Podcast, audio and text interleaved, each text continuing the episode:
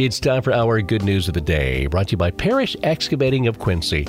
And there's so many great service and fraternal organizations in our area. One of those, Coldwater Elks number 1023.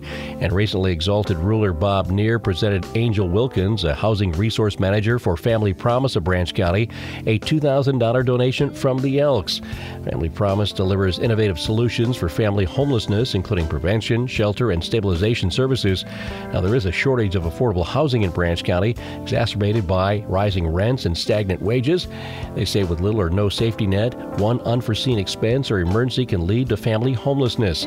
They envision a nation where every family is a home, a livelihood, and the chance to build a better future.